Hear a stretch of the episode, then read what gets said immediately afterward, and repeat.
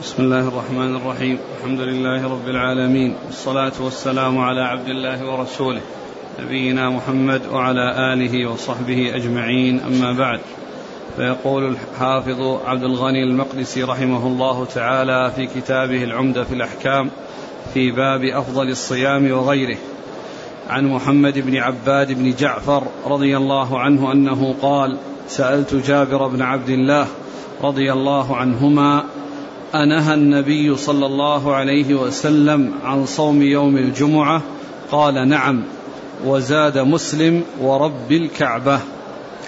بسم الله الرحمن الرحيم الحمد لله رب العالمين وصلى الله وسلم وبارك على عبده ورسوله نبينا محمد وعلى آله وأصحابه أجمعين.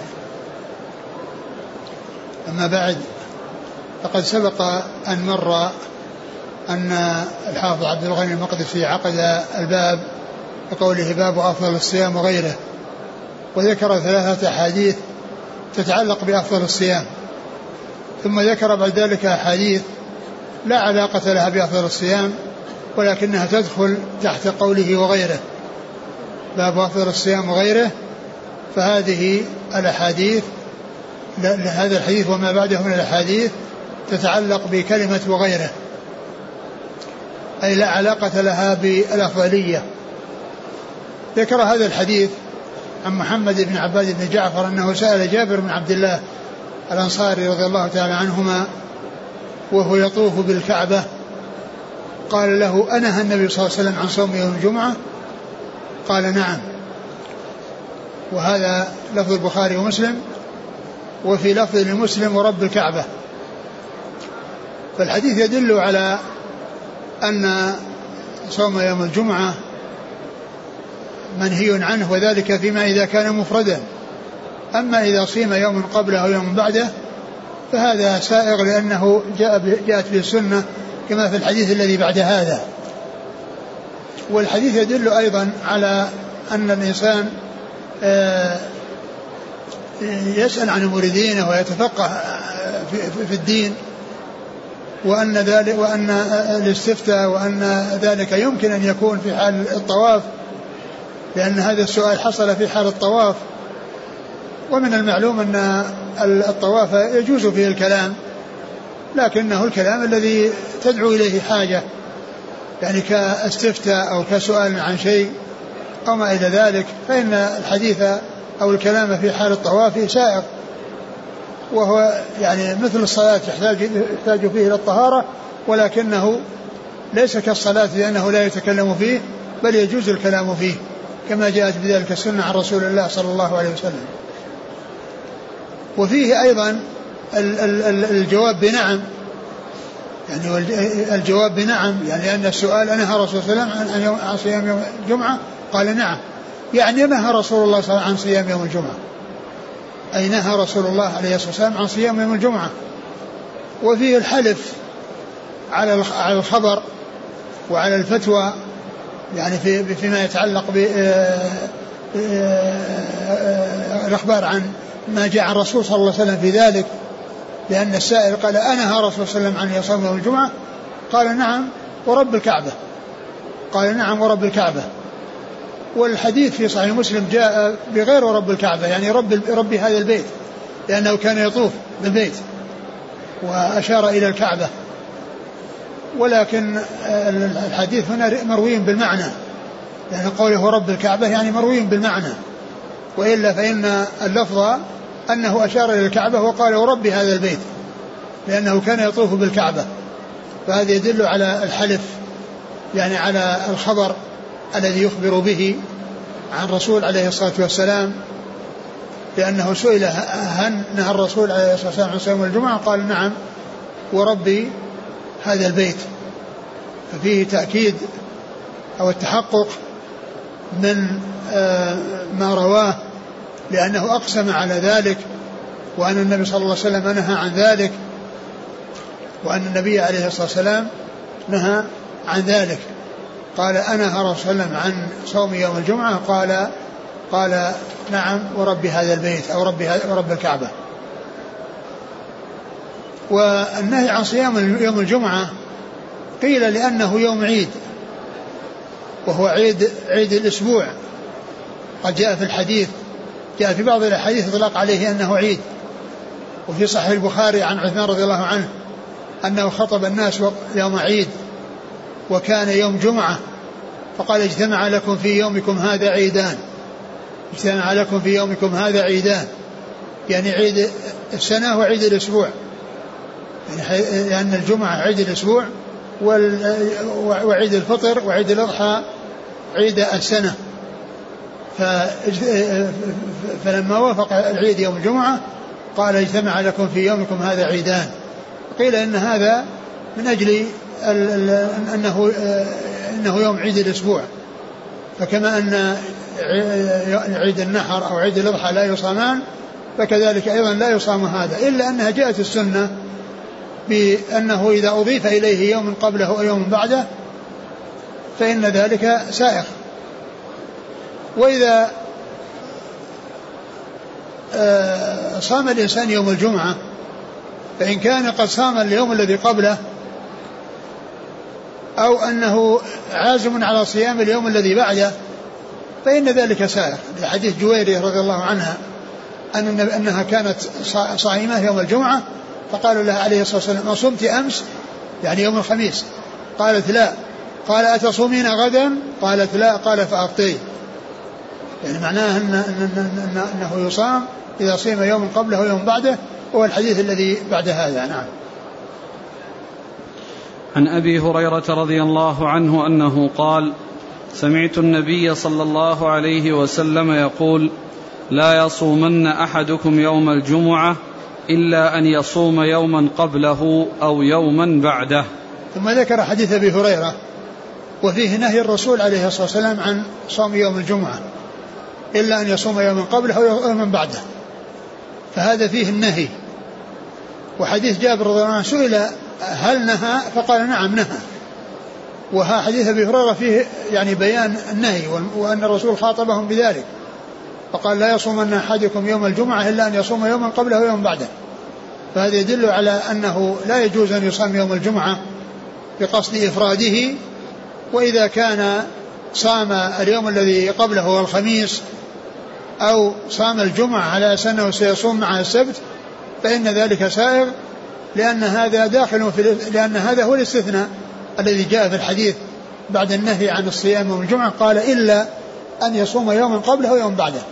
يعني أن من صام يوما قبله أو أراد أن يصوم يوما بعده فله أن يصوم يوم الجمعة. أما أن يصومه مفردا ومستقلا فإن ذلك لا يسوق ولا يجوز. وكما ذكرت في حديث جويرية أن الرسول عليه الصلاة والسلام دخل عليها وهي صائمة يوم الجمعة فقال أصمت أمس؟ قالت لا. قال أتصومين غدا؟ قالت لا. قال فأفطري. يعني معناه أنه لا يجوز أن يفرد يوم الجمعة بالصيام. نعم. وعن أبي عبيد ومما قيل يعني في النهي يعني في حكمة النهي قالوا لأن الإنسان إذا قد صام إذا صام قد يحصل له فتور وكسل فلا يتمكن أو لا يتهيأ له سماع الخطبة والإقبال على صلاة الجمعة وسماع خطبتها بسبب الكسل الذي قد يحصل له بسبب النوم. وقيل إن يعني ذلك لأنه يوم عيد وأنه عيد الأسبوع. فكما أن عيد السنة لا يصام فكذلك عيد الأسبوع لا يصام لكنه يجوز أن يصام يوما قبله ويوم بعده. نعم. عن أبي عبيد مولى بن أزهر واسمه سعد بن عبيد قال شهدت العيد مع عمر بن الخطاب رضي الله عنه فقال هذان يومان نهى رسول الله صلى الله عليه وسلم عن صيامهما. يوم فطركم من صيامكم واليوم الآخر واليوم الآخر تأكلون فيه من نسككم. ثم ذكر حديث عمر بن الخطاب رضي الله عنه في تحريم صيام يوم العيد. صيام يوم العيد عيد الأضحى أو عيد الفطر كل منهما لا يجوز صيامه. فيقول عبيد بن عبيد بن أزهر صلي شهدت العيد مع عمر لأنه حضر العيد وحضر الصلاة مع عمر رضي الله عنه. فقال هذان نعم هذان يومان نهى رسول الله هذان يومان يعني هذا العيد والعيد الآخر يعني عيد السنة يومان نهى رسول الله صلى الله عليه وسلم عن صيامهما؟ نعم. نهى رسول الله عن صيامهما. يعني أن أن صومه حرام. لا يجوز. ثم بين العيدين فقال يوم آه، فطركم من صومكم واليوم الآخر تأكلون فيه من نسككم. فيوم صوم يوم فطركم من صومكم لأن العيد في في في, عيد الفطر يأتي بعد الانتهاء من صيام من الصيام وبعد إكمال الصيام سواء كان شهر رمضان كاملا أو ناقصا. فأول يوم من شوال هو يوم العيد. أول يوم من شوال, يوم من شوال هو يوم العيد. و و فحرم صومه لئلا ليتميز يعني الصيام عن الإفطار لأن اليوم الذي قبله صومه لازم وهذا اليوم صومه حرام. والله عز وجل هو الذي آه، فرض صيام هذا وأوجب آه، فطر هذا. فرض صيام رمضان من أوله إلى آخره وحرم رسول الله صلى الله عليه وسلم صيام يوم العيد الذي يلي يوم الفطر. فيكون الإفطار أو ترك الصيام في يوم العيد هذا أمر لازما من أجل آه، انتهاء انتهاء شهر الصيام وما بعده فإنه يجب إفطاره ولا يجوز صيامه. لأن النبي صلى الله عليه وسلم نهى عن صيامه وقال يوم صوم يوم فطركم من صومكم. حيث أفطر الناس فيجب عليهم أن, أن, أن لا يصوموا اليوم الذي بعد آخر يوم رمضان. وهو يوم العيد. يوم فطركم من صومكم ولهذا سمي العيد عيد الفطر. اسم عيد الفطر لأنه منسوب إلى الإفطار من رمضان. وهو من شكر الله عز وجل على نعمة إتمام شهر الصيام. شرع الله عبادتين منسوبتين إلى الفطر وهما عيد الفطر وزكاة الفطر. عيد الفطر وزكاة الفطر. بعدما ينتهي شهر الصيام وبما يفطر الناس في آخر يوم رمضان فإن هناك يعني بعد ذلك عيد سمى عيد الفطر ويجب إفطاره ولا يجوز صيامه وكذلك أيضا زكاة الفطر التي هي صاع عن كل مسلم ذكرا أو أنثى حرا أو عبدا صغيرا أو كبيرا كل مسلم يجب عليه صاع من قوت البلد الذي يقتاته الناس في بلدهم فإنه يجب إخراج صاع عن كل مسلم. ولهذا قيل زكاة الفطر وقيل عيد الفطر. واليوم الآخر تأكلون فيه من نسككم أي الأضاحي أو الهدي أو الهدي لمن كان يعني حاجا ومن أرسل هديا إلى الحرم ويذبح في يوم النحر فسواء كان أضحية أو هديا فالناس يأكلون في ذلك اليوم ولا يجوز صوم يوم العيد. أما أيام التشريق الثلاثة التي بعد يوم عيد الأضحى فإنه لا يجوز صومها أيضا. ولكن يستثنى من ذلك من لم يجد الهدي ممن يعني هو قارن أو متمتع فإن فإنه يجوز له أن يصوم يعني هذه الأيام الثلاثة. كما ثبت في الصحيح عن ابن عباس وعائشة أن قال لم لم يرخص في أيام التشريق أن يصمنا إلا لمن لم يجد الهدي. وهو في صحيح البخاري. لم يرخص في أيام التشريق أن يصمنا إلا لمن لم يجد الهدي. أما يوم العيد فلا يجوز صيامه في أي حال من الأحوال اللي هو عيد الأضحى. وأما أيام التشريق الثلاثة التي بعد عيد الأضحى فلا يجوز صيامها إلا في حق من كان عليه هدي ممن هو قارن أو متمتع فإن له أن يصوم هذه الأيام الثلاثة لقول الله عز وجل فما لم يجد فصيام ثلاثة أيام في الحج وسبعة إذا رجع وسبعة إذا رجعتم. ف فإذا كان الإنسان لم يصم قبل يوم يوم النحر فإنه يصوم هذه الأيام الثلاثة كما جاءت بذلك السنة عن رسول الله صلى الله عليه وسلم في الحديث الذي آه، أورده البخاري في صحيح عن عائشة بن عباس لم يرخص في أيام التشريق أن يصمنا إلا لم يجد الهدي. ومعلوم أن الصحابي إذا يعني ذكر ترخيصا أو ذكر يعني شيئا يعمل به أو شيء يعول عليه وأضافه إلى يعني لم ينص على أن ذلك الرسول صلى الله عليه وسلم فإنه فإن الذي يحصل فإن الذي يضاف إليه الرسول عليه الصلاة والسلام فقول الصحابي أمرنا بكذا نهينا عن كذا لم يرخص في كذا. يعني هذا مضاف إلى الرسول عليه الصلاة والسلام. نعم. وعن أبي سعيد الخدري رضي الله عنه أنه قال نهى رسول الله صلى الله عليه وسلم عن صوم يومين الفطر والنحر وعن الصماء وأن يحتبي الرجل في ثوب واحد وعن الصلاة بعد الصبح والعصر. أخرجه مسلم بتمامه وأخرج البخاري الصوم فقط. الحديث أخرجه البخاري ومسلم بتمامه. يعني الحديث في صحيح البخاري بتمامه وكذلك في صحيح مسلم. وفي أوله النهي عن صوم يوم العيدين. النبي عليه الصلاة والسلام نهى عن صوم عن صوم يومين يعني عيد الأضحى وعيد الفطر كما جاء في الحديث المتقدم. ومن جملة الأدلة الدالة على تحريم صوم يومي العيدين. ثم بعد ذلك قال وعن وعن الصماء نعم. وعن الصماء.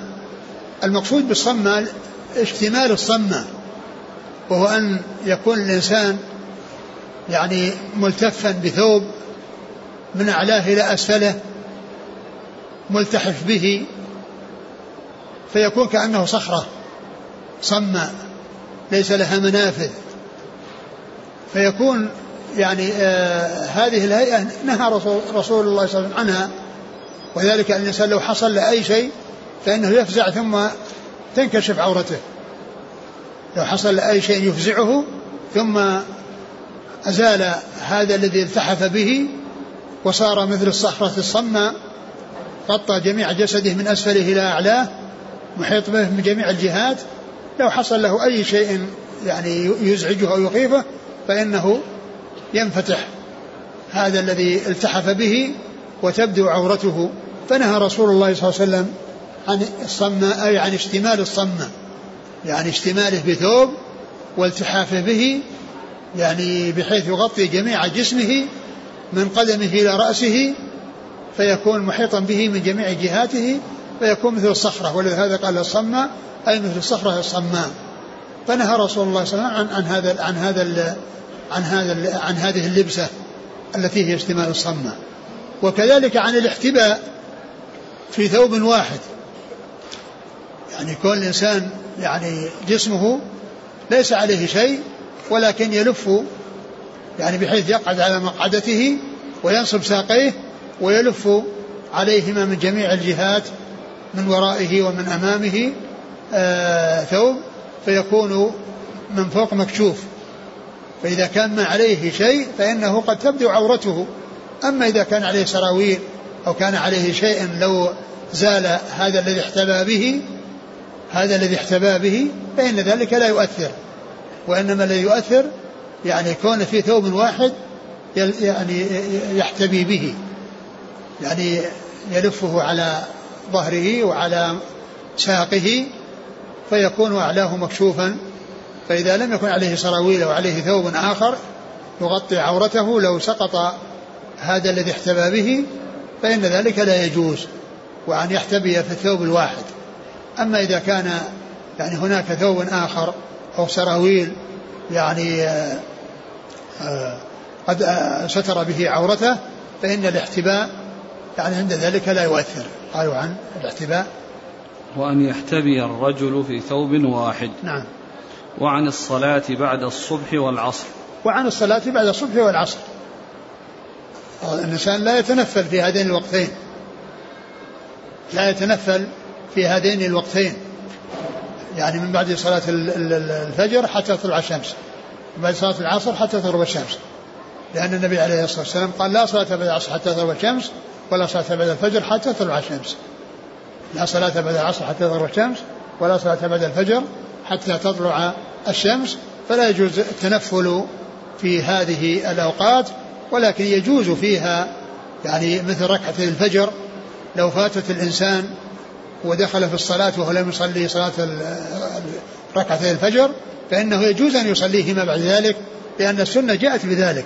ومثل ذلك يعني صلاة الكسوف صلاة الكسوف إذا جاء بعد العصر أو بعد الفجر يعني فإن يعني فإن فإنه تشرع صلاة الكسوف. كذلك بعد العصر يعني إذا كسفت الشمس فإنها تشرع يعني صلاة الكسوف. ف يعني الأشياء التي آه، يعني لها أسباب يعني كالكسوف وكذلك يعني ال آه، آه، يعني كسوف الشمس. فالإنسان أن, أن, أن, أن, أن يصلي و يعني في الشيء الذي له سبب يعني لا بأس من فعله وأما الشيء الذي لا سبب له فإنه لا يجوز أن يفعل. فلا يكون الإنسان يتنفل كما شاء بعد العصر ولا يتنفل كما شاء بعد الفجر. نعم. وعن أبي سعيد الخدري رضي الله عنه أنه قال قال رسول الله صلى الله عليه وسلم من صام يوما في سبيل الله بعد الله وجهه عن النار سبعين خريفا. ثم ذكر هذا الحديث عن أبي سعيد الخدري من صام يوما في سبيل الله بعد الله وجهه عن النار سبعين خريفا في سبيل الله سبيل الله يطلق على الجهاد في سبيل الله. الغزو جهادا في سبيل الله. ويطلق على أعمال الخير. أعمال الخير كلها في سبيل الله. كلها داخلة في سبيل الله. هنا قال من صام يوما في سبيل الله فيحتمل أن يكون المراد به الجهاد في سبيل الله فيكون بذلك جمع بين حسنيين وبين يعني آه يعني عبادتين عبادة الجهاد وعبادة الصيام إلا أن الصوم إذا كان سيضعفه عن الجهاد فإن الأولى ألا يصوم لأن الجهاد يتطلب قوة ويتطلب نشاط والصوم يكون معه الكسل ويكون معه الخمول. ويكون معه الضعف. فإذا كان لا يترتب عليه شيء من هذا وليس فيه لقاء العدو يعني حصل لقاء العدو فإن كان الإنسان يكون مفطرا هذا هو الأولى. وإذا كان لا يشق عليه ولا يترتب عليه مضرة ولا يلحق بذلك مضرة فإنه يجوز له أن يصوم. ويحتمل أن يكون المراد به يعني تقرب إلى الله عز وجل لأن أي أي صوم أي يوم يصومه تقرب إلى الله عز وجل فهو في سبيل الله. لأن سبيل الله يكون معناه عاما ويكون معناه خاصا. ويصلح أن يكون هذا في الخاص والعام. يصلح أن يكون في الجهاد في سبيل الله الذي هو المعنى الخاص. ويصلح أن يكون يفعل ذلك في غير الجهاد. ويكون المقصود بذلك أن أنه صوم تطوع لله عز وجل وهو في سبيل الله. لأنه من أعمال الخير وأعمال البر التي آه، هي في سبيل الله عز وجل والتي يرجى لصاحبها الثواب والجزاء من الله سبحانه وتعالى. بعد الله وجهه عن النار سبعين خريفا. وهذا يدل على أن الصيام يعني فيه أنه فيه السلامة من النار. قد جاء في حديث آخر والصوم جنة. وهو جنة في الدنيا من المعاصي لأنه يضعف الشهوة. وجنة في الآخرة من عذاب النار.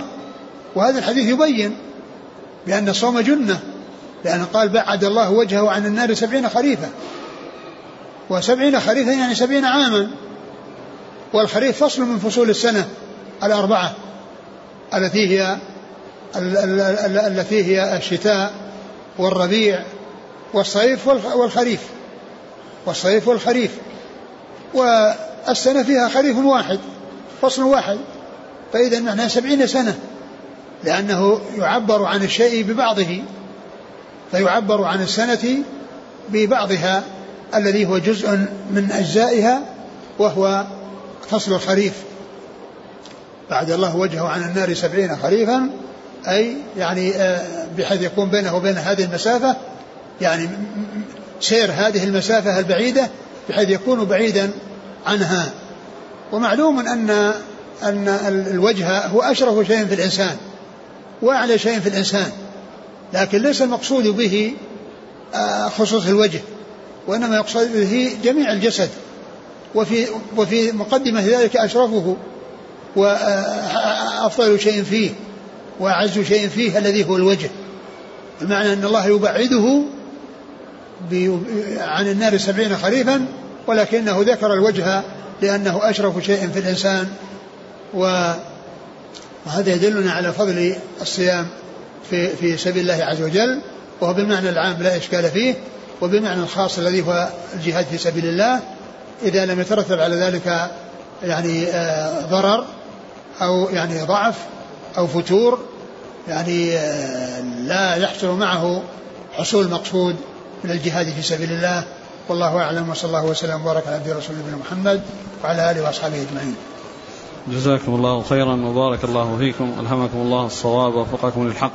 ونفعنا الله ما سمعنا. غفر الله لنا ولكم وللمسلمين أجمعين.